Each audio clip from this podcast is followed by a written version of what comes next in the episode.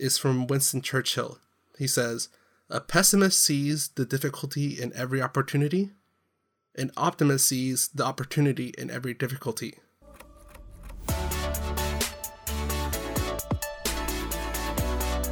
The 2OC, the show that covers the things we love from two parts of the world Orange County, California, and Orange County, Florida.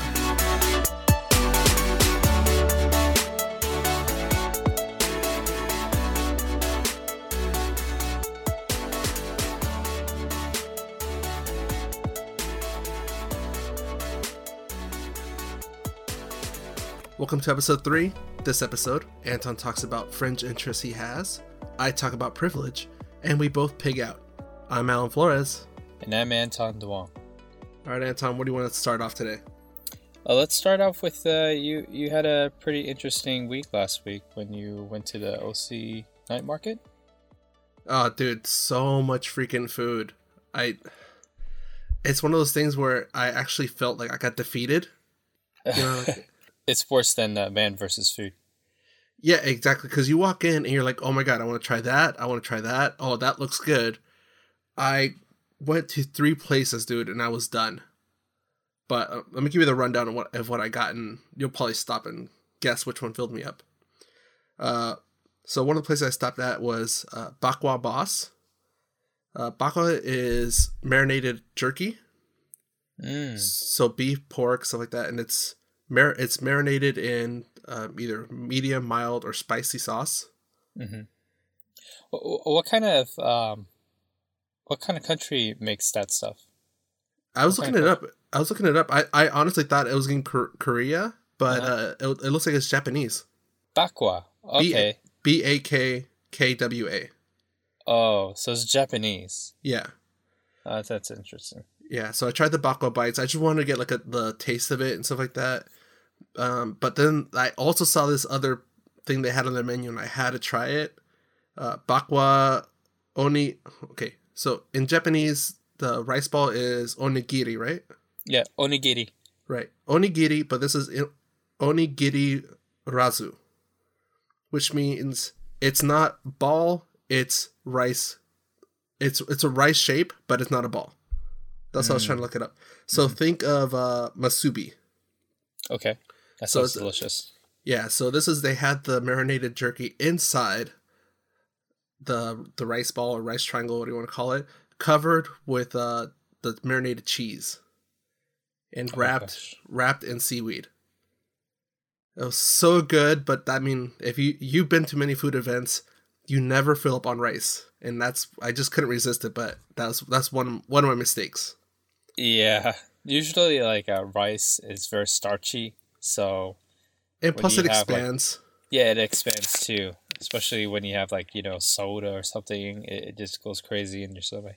Which luckily I didn't. Oh, and the one thing I didn't write down in my notes, but we did try was uh they had passion tea. Passion Oh, fruit tea? good. It was so good, dude, and you could tell it was fresh because it still had the pulp in it and stuff like that. Ugh, it hit the spot, especially with the hot weekend we had there. Oh, nice. Uh, next spot we went to was Lucky Ball Korean Barbecue. Mhm. So here I learned my lesson. Um, they had they promoted mostly their skewers, and they had different types of meats for the skewers, but they also had like bowls, plates, stuff like that. I said no, no, no, no, no. I just want to try the meats. So I got the chicken because it had like special marinade season on it, and I also got the pork belly. Dude, the pork belly was freaking amazing. It just melted in your mouth. So, uh, does it taste like those uh, Korean barbecue places, or um, what what makes it stand out? Is it the flavor of the marinade? It's it's yeah, it's the flavor of the marinade, which is more savory, salty kind of flavor to it. At least the pork belly and the the chicken were. But also like unlike Korean barbecue places, I mean the meat here is cooked slowly. So it, it I mean considering this is a food event, I'm shocked that they took the time to do this. But dude, that just makes it more tender and it just falls off the skewer. It was so good. Um, the other things they had on the menu, but I didn't get to try, was the pork rib, pork rib skewer, beef skewer, and the one I was tempted to try, but I knew it was gonna be risky, was the squid skewer.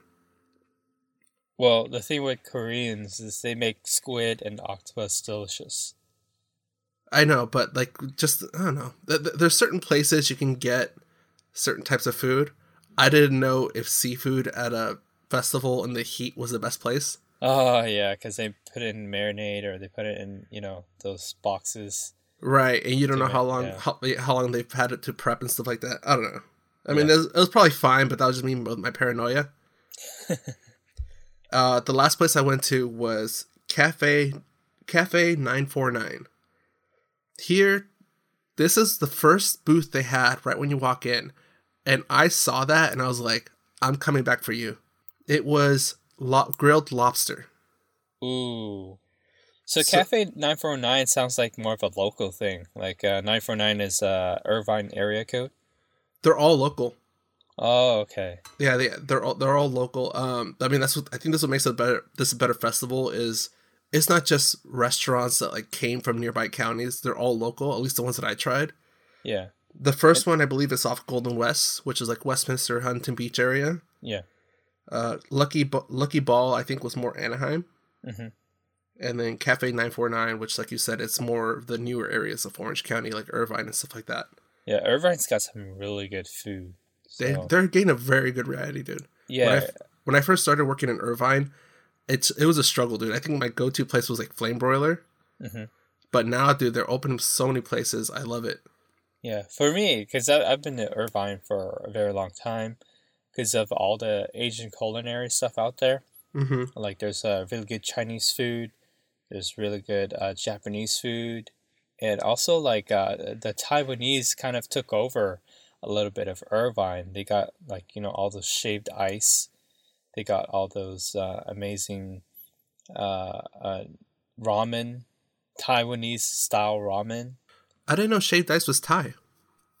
Uh, shaved ice is pretty much everybody, but uh, Taiwanese kind of, you know, did their own twist on it. Okay, And They, they would add like red bean, green tea, uh, condensed milk, and all that stuff. so like us Mexicans, we have the raspado, the Yeah. shaved ice with uh, sugar water. Oh yeah. you know, but you know the thing I like about the Mexican uh, style of you know um, Yeah. shaved ice is they add those um, t- tamarind uh, candies. Uh, oh yeah, yeah, yeah. The yeah, I like that. So, did they have any of that stuff at the OC Night Market? they did, but I mean, being that I'm Mexican, I was kind of avoiding that. Oh, you were skipping all that. Yeah. But there was one place that caught my attention. I can't remember the name of it, but because of the heat, it really attracted me. It was a place that made uh well, it's called uh just agua in Spanish, Mhm. but it pretty much is different fruit uh different juices made out of different fruits like watermelon. Just pretty much because watermelon gets thrown into a blender and then poured out, mixed with more water and added with ice. So it's agua frescas. Yes. Yeah, I have those. Uh, job, those Anton. are delicious. Well, the thing is, they sold it. They were selling them in like these giant baby bottles. It, it- honestly, it's probably like a gallon size baby bottle. Mhm. And with the heat, it just looks so tempting. But the line was so long, I was like, uh, I'm good. it would have been refreshing though. Yeah, it would have. But I mean, you're visiting here too. You're being a foodie. Tell us about your adventure. Yeah. Um, for the past couple days, uh, I, I I got here, and I mean, uh, it's been a while since I've been back. So, I mean, it's only been two months, but I, I the last time I was here, I, I didn't really explore that much. But uh, I'm a big fan of a lot of foods in this area. I mean, there's so many to choose from. hmm Uh, one of my favorites that I've had in the past was uh, Fosselman's ice cream. Yeah, you were telling me about that. Yeah, Fosselman ice cream has been here for a long time, dude. Um, they've been in Alhambra, California since 1919. So a little bit. Yeah, so it's been it's it's a little while. Uh, Yeah. uh, it's almost a hundred years already. I mean, it's been a, a while. These guys, and uh, Fosselman's ice cream is uh, founded by Christian Fosselman and John Fosselman. Uh, they basically had like a little farm that they had where they make butter, and for a while, you know, they they wanted to make like you know ice cream and all these other treats because they had all this butter laying around from their factories. Got to do something with that butter. Yeah, so they created Fosselman's ice cream, and the difference between their ice cream and all the stuff that you get from the stores and everything, it's just it's the consistency of it is a lot creamier. And Hmm. you know, usually when you add a little bit more fat into the ice cream, it, it just tastes amazing. Yeah, and you can usually see that if you open up a you know store brand like ice cream and one that's like really good brand, you Mhm. can almost see the ice crystals on the cheap one because there's so much extra water in it. Yeah, and you know that I mean, even though they, they, they use the machines and everything to grind everything down and you know mix everything, Mm-hmm. these guys usually have more of a consistency. Like they, when you eat their ice cream, you, you know what you're expecting. The quality is, always high because these guys wake up early in the morning. They make uh, like forty something different batches of ice cream. So it's like those donut places that wake that, that start super early, just so I can sell out by 10 a.m.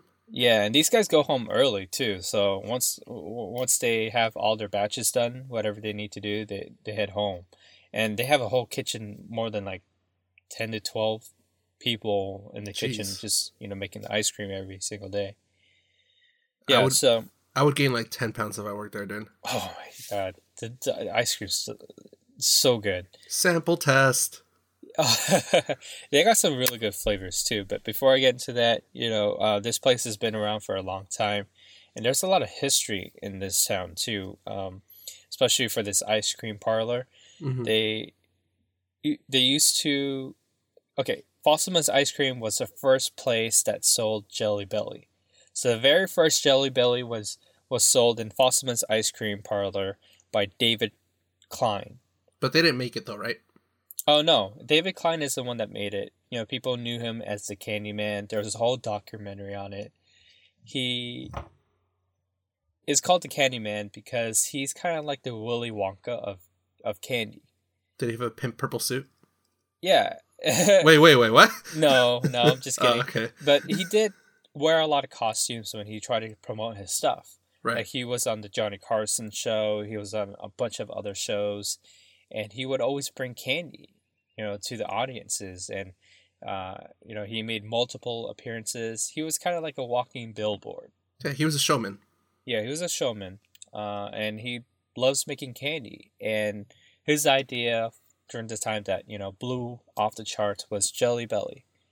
And Jelly Belly has so many different flavors. He wanted to make like you know exotic flavored jelly beans, because jelly beans you can only you know add a couple of flavors in, and it's just regular jelly beans. But And I'm he ass- went And I'm assuming back then too, the I mean, the kind of the normal thing to do would be to just add food coloring, but that was just a sugar pill. Yeah, exactly. So he wanted, you know, jelly beans with more flavor. So he created, you know, uh, I think it was twenty something flavors, and then he went he went off from there. And then some guy I forgot to write down his name here, um, Mhm. but he bought the whole Jelly Belly brand for fifty grand. Damn. Wait, wait, wait. What year was this?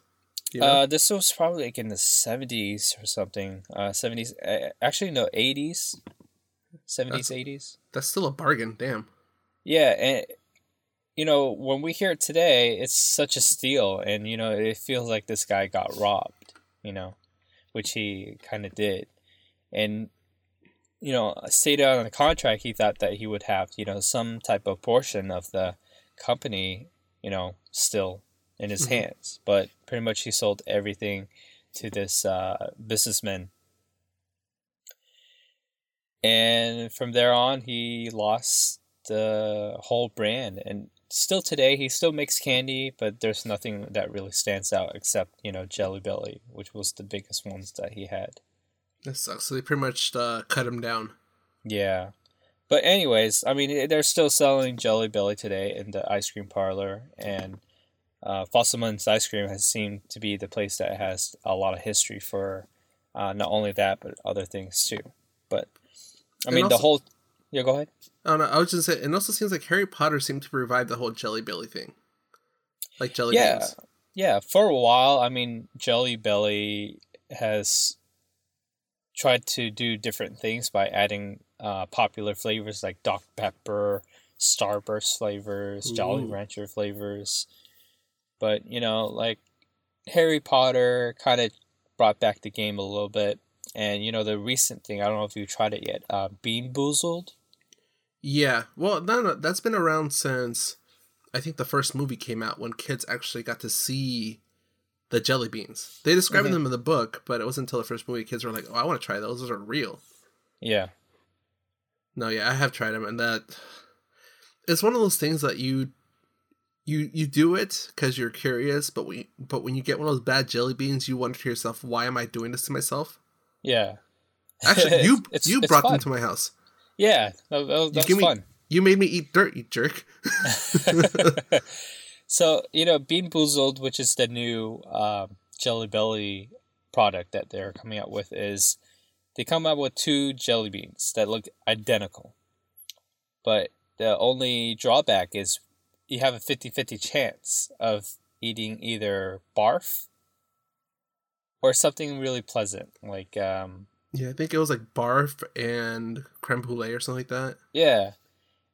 So it's kind of cool. It comes in like a, a little um, container, and every time you uh, slide the container up, eh, you get a brand new bean, but it, it's like it only gives you one. Yeah, it, rem- it reminded me of that uh that one board game. I think it was Sorry that, that Yes. has a little popper in the middle. Mm-hmm. Yeah, Yeah. it's kind of like that. I, I think that's a really great idea. So I think that's the only reason a lot of people are buying it right now is because of you know the the Bean Boozled challenge. Everything's a challenge nowadays. hmm So, anyways, Fosselman's ice cream. Uh, they got amazing flavors like green tea, lychee, taro, and my favorite black cherry, just to name a few. Mm. Um, they, they go the extra mile for all these different flavors. I mean, lychee is more of like a, a Asian exotic flavor. I mean, Mhm. passion fruit is also, and then green tea. But I, I, I guess green tea because definitely is. yeah, and I guess it's because you know the the area that it's in Alhambra, there's a mixture of uh, different cultures there. There's there's a lot of Chinese people, Mhm. um, um, Latin people, um, and uh, a bunch of different cultures of different flavors. So I think that's why they have a variety of these flavors. But the cool thing about this place is, are are you a big fan of milkshakes? Oh yes. Even though I'm like partially lactose intolerant, I will sometimes jump on that grenade because they're hard to resist. So this place is, on uh, according to the Guardian, is the world's best milkshake, Ooh. Okay, so and it kind of explains it because I mean, you got all this amazing ice cream that has a lot of fat content in there, yeah. so you're gonna have a really really creamy milkshake. So do they make milkshakes out of any of the ice creams they have on hand, or is it just select ones? You know what? I haven't tried it yet because I just saw that they did the best milkshake. So next time I'm coming back, I'm gonna try it, and I'm gonna be the judge for myself. So Really, Anton? You couldn't jump on a, you couldn't do another thousand calories again. I, I didn't know. I just ate the ice cream. That's cool. Yeah, I mean, maybe next time you go, I'll, I'll join you. Even Mhm. though I'm not a fan of traveling to that area because of traffic and stuff like that. But I mean, I'll a, a milkshake might persuade me. Yeah. Anyways, uh, have you been reading up on anything? Uh, yeah, actually, uh, I know last episode I talked about that I was gonna be binging on Man of the High Castle, but I got distracted by a book called Black Privilege by Charlemagne the God. Mhm. Have you heard of Charlemagne? No. Yeah, he's uh he's actually a radio host from from New York. He's the host of the Breakfast Club. Mm, okay, I know who you're talking about. Yeah, like if he's he's on a lot of YouTube clips now um, because of his interviews he does with different um, hip hop stars and stuff like that. Sorry about that. So he talks about him growing up in South Carolina, and I mean, it kind of, it, it has that whole autobiography basic stuff in it, like him him growing up, his his childhood. But what really called out to me in the book was his work ethic and he's the first. I mean, the first thing people will notice about the title is black privilege, which is like, you know, kind of a turn-on phrase of the of uh, white privilege. and people are saying like, "Oh, well, what do you mean black privilege? What privilege do we have?" And his perspective is more, well, privilege is just your view on your current situation. And the quote he keeps repeating in, in the inside like every story that he has is from Winston Churchill.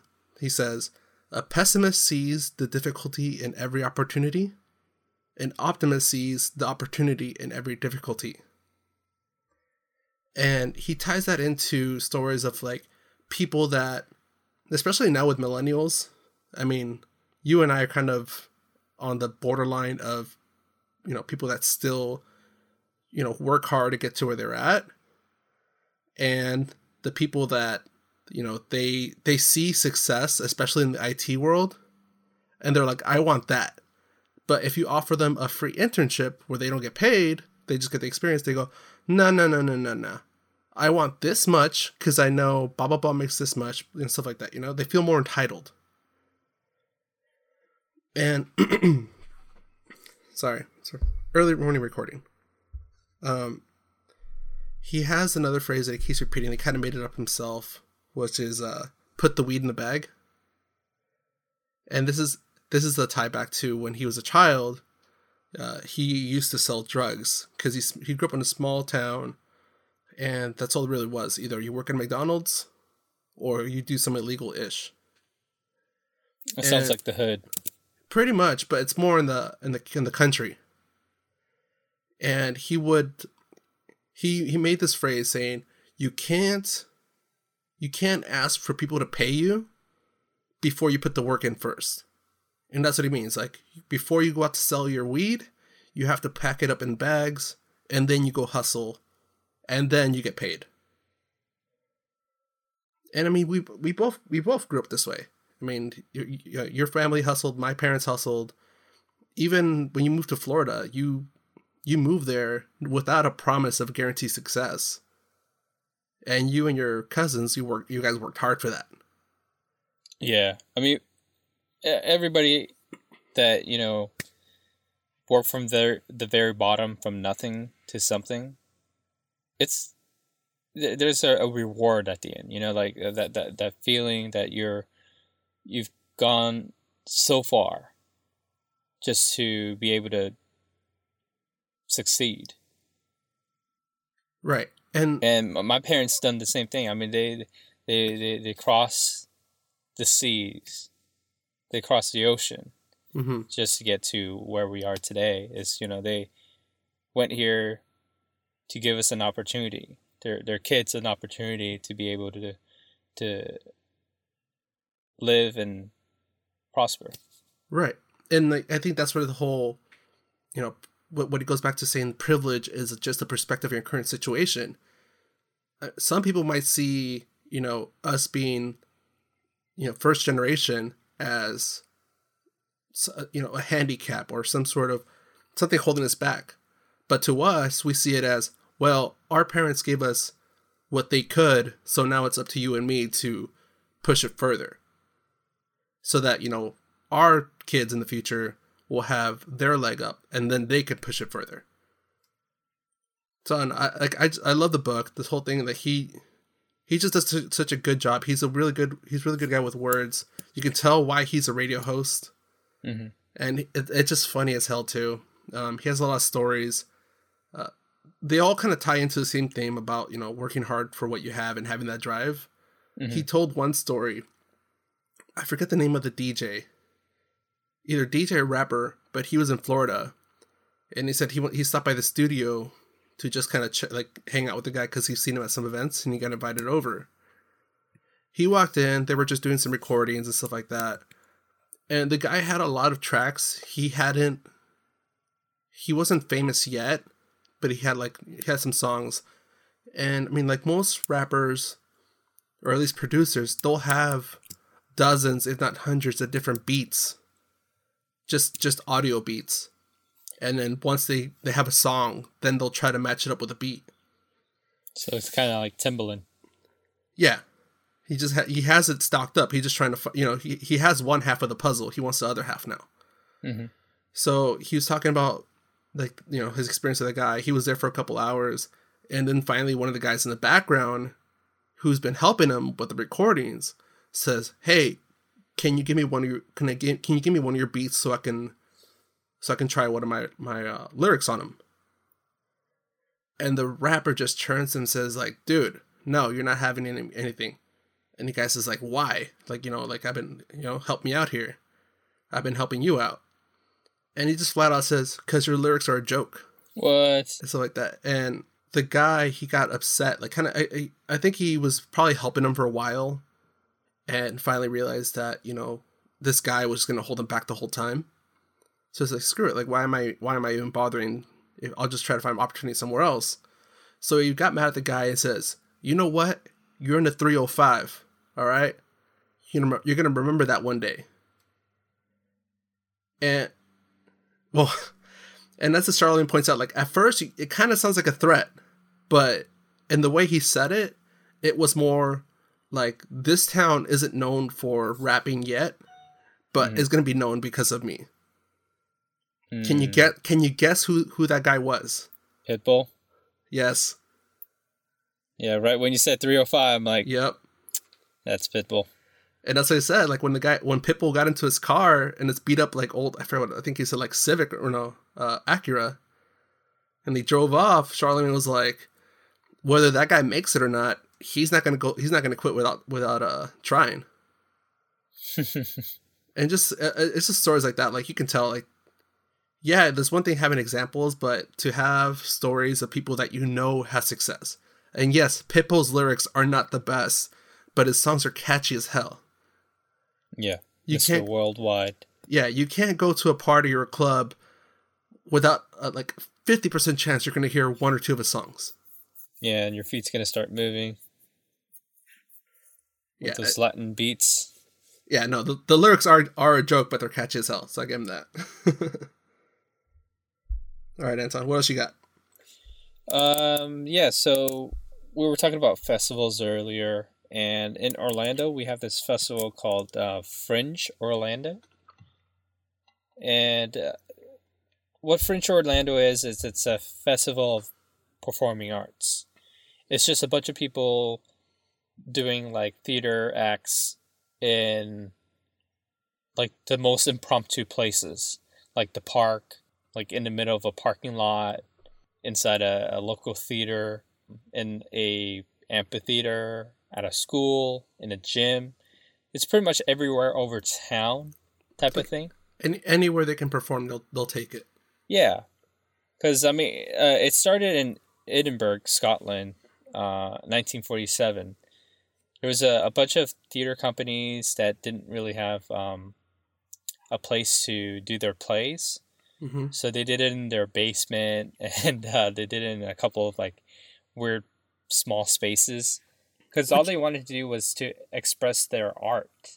Which, And which is common in larger cities because they, yeah, cities have theaters and stuff like that, but they're expensive. Oh yeah, that's also the reason why a lot of these people do the fringe um, type of uh, events, hmm and this happens all over North America and and some other uh, countries and places too. And if you go on the Fringe website, you can find uh, a lot of these festivals that are happening. Uh, The, the one in California is actually in San Diego. I think that's coming up very soon. So I don't know if you want to check that one out. So basically, uh, what you do is if you want to attend it, you you would buy a ticket, and instead of a regular ticket, they would give you a button. And as long as you have that button, you can go to any of these performances. And sometimes like they have like last minute um, uh, events and places that they don't really tell you. hmm So you, you kind of have to find that out from word of mouth. And the only way to enter those places is if you have that button. So is it a weekend or how, how long is the festival? It, it's it's a whole uh, week type thing. Uh, In Orlando, it started on uh, May 16th and it's going on till the 29th. Okay. So, yeah, it, it's a great event. Um, I mean, I've been here in Orlando for about uh, six years now, and I have never gone to this thing, and I'm really interested in it because I, you know, I during high school and middle school, I was in you know theater production, so I like a lot of these things. And um, the the cool thing about these type of uh, events is all the money goes back to the performers. So, like you said, you know, a, a lot of these performers, you know, they they want to do their plays from you know theaters, but I mean, mm-hmm. the cost of renting it out and the whole production is so expensive. It, it's a gamble too. I mean, if you're mm-hmm. either a writer or performer, director, whatever, it's a gamble for you because you have to invest so much just to put your work out into an audience. Yeah, and then plus, like, if you're a writer, you know, who wants to do like a full production, you mm-hmm. know, it's going to take a lot of time and effort. You're going to have to pitch to a lot of, you know, uh, uh, theaters and, and, and productions in order to have your your play to even start, you know? Right. To, to even get to the point where it gets reviewed. Yeah. Eh, so this is a good opportunity for a lot of those people that are interested in, you know, doing it for fun. And uh, sometimes, you know, uh, they, they just want an audience to experience, you know, uh, their storytelling. It's, it's a kind of art that, you know, needs to be displayed. You know, usually when people have um, those art galleries, you know, it's it's an amazing experience to go there and see all these, you know, work. But you know, for plays and stuff like that, it's really hard to find those type of stuff. You you, you have to go to like Broadway, and you have to pay, uh, you know, an arm and a leg to see a, a good production. You know. So I don't know if this is a fair comparison, but it's it's YouTube for live performance. Yeah, I mean, when when you watch stuff on YouTube, I mean, it's it's the same thing every time you watch it, which is kind of like watching a movie. But when you're experiencing something live, it's a totally different experience. You're no, there. No, what what I mean is like what YouTube did for actually YouTube, Netflix, all the stream services did for small budget, you know, shows or movies you know, before you had to work through a movie studio and then they would have to invest because it's a lot of money into your project. But I mean, they receive hundreds of thousands of movies every every day, every every month, and YouTube made it a way for people to, you know, put their work out for thousands and millions of people to enjoy at a fraction of the cost. Yeah, it's an open media. Yeah, there you for go. Anybody to access. So I'm guessing it's more like that. Like it's it, it's more attainable to put your work out there. Mm-hmm. Yeah, and the the tickets to uh, this type of event is is not that expensive either. It's ten bucks for a button. Damn. Yeah. I mean, that's definitely cheaper than like yeah. a movie than a movie ticket. Mm-hmm. Yeah, I mean that's cool. I mean, if I can, yeah, I'll try to check out the San Diego one. Yeah. What would you say the San Diego one was? Rough estimate. Rough estimate, I would say during the summer. I think. Okay. Yeah. Yeah, maybe if I'm down there, you know, maybe I'll get some get some beers at all the breweries down there. Check out a couple performances. So I heard you were watching some new TV shows. Not that I was watching them. I heard some news about upcoming shows. It's gonna be on Discovery. It's called Manhunt. Oh, okay. And it is starring Paul Bettany, you know, the Vision from the Avengers. Oh, I love Paul Bettany. Uh, Sam Worthington from Avatar and it is going to be about the Unabomber. Wait, the Unabomber. So it's going to be a mini series similar to, you know, People versus OJ. You know how these crime short, short series are kind of catching up. Yeah, we're not catching up, uh, catching on. Mm-hmm. And like, I, I guess it's like just like another series they're going to want to do. So for those that either weren't around, because I mean, the Unabomber was a long time ago. Yeah, it was like, quite some time ago. Like over 20 years ago, dude. Yeah, that's been a while. So, yeah, so okay, so for those who don't know the Unabomber, uh he killed 3 people, injured 20, 23. Oh my gosh. He had a 17-year plan to t- blow up and target um, target and blow up universities, airlines, government buildings until media and newspapers agreed to uh, publish his 35,000 word anti technology manifesto. That sounds like the Zodiac or something. That's crazy. And this, the thing that made the Unabomber scary too back in the day is that he was a genius. Mhm. And not like mastermind genius, like legit genius. Like he had a high IQ. He was a professor. Um, can't remember which university, but he was a professor for like a short term before he just started losing it and became more isolated. He he pulled himself away from the world. And that's when he wrote his manifesto and that's when he started blowing up buildings. Which only killing three people, that's just it, seeing if you remember like the news reports from back then, there'd be times where like a, a corner of a building would be gone. That's freaking crazy, dude. Yeah. I mean, I, I think the Unabomber was seen. Well, he was a terrorist before terrorist was a buzzword. But like the way people think of terrorists now, like that was the Unabomber. You never knew when was going to happen. You knew he was out there, and he was flat out saying that he was going to do what he was going to do. hmm But yeah, I mean, it's going back to the '90s. '90s was a scary time. Yeah, nineties. There was so many things that happened during the nineties, like the LA riots and stuff like that. You know. But I think they saw the success with you know people versus OJ and all the serial killers. So it's nice that Discovery is trying to jump aboard, and it's a great cast. I mean, Pa- Paul Bettany's awesome. Yeah, he's a great actor. I mean, I love his Yeah. all the movies that he's in. All right, let's switch to movies. Um, I, I want to see if you can guess what the top movie com- going into this weekend is. Uh, I thought uh, Alien came out last week, right? So that that should be the one that topped the box office. Going into this weekend, it is going to be Baywatch. Baywatch. Oh my gosh. Put it this way: on Thursday's numbers, Baywatch 4.5, uh, 4.6 million. Guardians is finally kind of dwindling down to 2.4. Alien Covenant 1.7. What? See, Alien Covenant got a better score than Baywatch did. But surprisingly, I guess it's the other way around. Well, and I think that we were talking about uh, off the show about that this is right now the Alien franchise is being supported by the hardcore fans, which you pointed out. Yeah, the hardcore fans is, is gonna love the, the, the, the way that this movie's set up for the next couple of movies. Right, and the casual fan, the ones that liked the original original movies and was kind of thirsty for a new movie, I think they were kind of burned by Prometheus. Yeah. because Prometheus opening weekend made 51 million.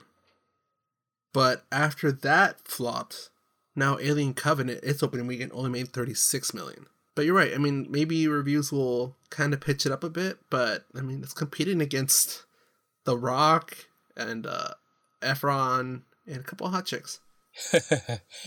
yeah, that's very hard to contend against. So, um, but let, let's talk a little bit about Alien, um, because y- you heard of you know who Neil Blomkamp is, right? No. He's the one that did the movie District Nine with the alien. Oh yeah, and- yeah, yeah, yeah. He was original. He was original one tied to the Halo movie when there, when it was in talks, right? Exactly. So, I'm a big fan of his. He had amazing concept artwork for a revamp on the Alien series. hmm And he kind of pitched it to Ridley Scott, who is the director of all the Alien movies and a couple of other amazing movies. And he turned it down. He's uh, he kind of kind of slapped Neil Blomkamp in the face and said, "I'm revamping this series, so I'm doing all these prequels, so there's no need." Wait, so was the one that he was pitching? Was it a complete reset? No, Or it was was, it a just- or- continuation with Sigourney Weaver.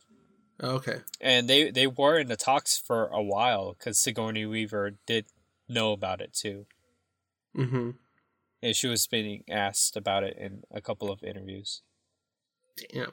And the concept drawings are amazing. Uh, I think he had a whole idea of what he wanted to do with the storyline, and You know, he has a great vision. He, uh, he like all the stuff I've seen him pit, like you know, the concept art for that.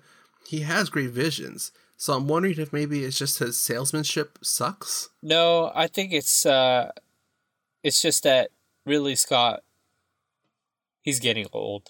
no, but I'm talking about also like the whole the Halo area too. Oh, uh, yeah. I think uh, he just had too many projects during that time. All right. What you're saying about Ridley Scott? Yeah. So Ridley Scott, uh, he had a time where he just did dramas. I don't know. Uh, there there's a couple of dramas with uh, what's his name, the guy from uh, uh Gladiator. Russell Crowe. Yeah, Russell Crowe. He did a lot of like dramas. Like uh, there was a movie with Freddie Highmore where he was a little kid, and then when he grew up, he had this like romance thing with this girl that he had when he was you know younger. Uh, yeah, there was a lot of like really softy stuff that you know Ridley Scott did for a while. Like he was going, he was going for Academy Awards and Oscars, yeah, like that, rather than. So mm. I guess you know he kind of missed that, you know, horror type movie you know aspect to it. So that, I think that's why he returned back into, you know, doing Alien. So let me ask you a question. So in high school, you were director, and even in college, you were into filming and trying to get into that world. From your point of view, would you rather create your own world, like in a sci-fi like concept, or would you try to do more of a drama, down to earth drama? You know, what cha- what challenge would you take? Sci-fi is more challenging uh, because there's a whole world that you have to create. You know, and I think and it has to make fun. sense. Yeah, it has to make sense, and you you would have to sit down and you know basically uh, draw a whole map on how to you know uh, encounter everything because there has to be a backstory to every single thing that you're creating because there's going to be those hardcore fans that are going to be like oh, so how how does this thing work? You know, how is this uh, possible uh, scientifically? Right. You got to have an answer for that. And I know like that you know Star Star Wars uh, uh, story group has a really fun time, you know, answering questions. Especially, so like like last episode when we were talking about from that Nerdist channel because science. Yeah, yeah, exactly. Uh, good pot, uh, good show by the way. Uh, it, recently there was this guy on YouTube. Uh, I, I can't think of the name right now. I, I saw it uh, recently. I don't know if you've seen it yet, but he went on a search to find that stormtrooper that bumped his head. Oh, I, I, I don't know. Who, I've heard of it, but I didn't know like he did a documentary about it. Yeah, it's like a little short documentary on it, and it's so cool. Like, uh, he interviewed like so many people trying to find that stormtrooper because he wanted to understand what's the whole story behind that. You know, is it because is it done intentionally? You know, uh, yeah. like you know the the people of uh, you know Star Wars story group would say you know that he is a robot. Robots make mistakes. I don't know, but robots. Well, and okay, and again, I'm a big Star Wars fan. The original trilogy was kind of put on a pedestal when it comes to sci fi. The story and the world are great, but the movie production was very, very low. And I think that's what gives George Lucas more credit that he did so much with so little. There's stories of people going to to Skywalker Ranch and and George Lucas has like converted part of his ranch into a museum. Like you're you're walking through like a, a gallery while you as you go to his office. And as they were going through, I can't remember. I can't remember which which blogger or YouTuber did this, but as they were going through the museum, they stopped and looked at this small tiny model which used to be which used sorry which was used in the Death Star run when like the the X-wing fighters and Tie fighters are like fighting over the Death Star. Yeah. And there's a small portion that they use it, and he took a close look, and he goes, "Man, so much detail. How'd you guys do it?" And the guy that's giving him a tour says, take a closer look at that piece right there. It was a paper Dixie cup. Like you know, like those paper cups. Yeah. Yeah, it was a paper Dixie cup that they just cut out and painted. And stuff like like and, and he pointed out like that's that's what we had to do. We had this budget and we had to make it work. Wow. So again, I, this goes back to original like or the uh, the book Black Privilege. It's a perspective. Some people might see their budget as a limitation, while others will look at it as a challenge, saying it is what it is. Let's make it work and make it the best we can. That's pretty cool. It, it's the little details and uh, you know impromptu stuff that brings it more power. Mm-hmm. It, it gives that special charm. Yeah. So, anyways, um, I think we're running out of time. Yeah, but before we wrap up, let's tell people how they can support us. Yeah, uh, you can help us out by going to our website at www.the2oc.com and click on the Buy a Beer button. Or if you like something that you heard from the show that you would like to purchase, you can click on one of the links in our show notes. And coming soon, we're also going to be putting an Amazon banner link. That's if you don't have extra income or have extra cash to donate to us, the Amazon links and affiliate links are a good way to support us because if you're already going to go to Amazon to buy an item, just click through our page, click on that link, buy your item. It's going to be the same price for you as it was before you went to our page, and Amazon will give us a portion of that. So it's a good way to support us without, you know, you paying extra. And since uh, you know you're you can go shop on Amazon, you can also shop on our website to buy some T-shirts or stickers. And pretty soon we're going to be having some other stuff too on there. All designed by Anton, of course. Yes. And uh, one thing that we really want to do with the show is Anton and I we talk about these subjects not because we think they're they're what people want to hear. It's stuff that we love.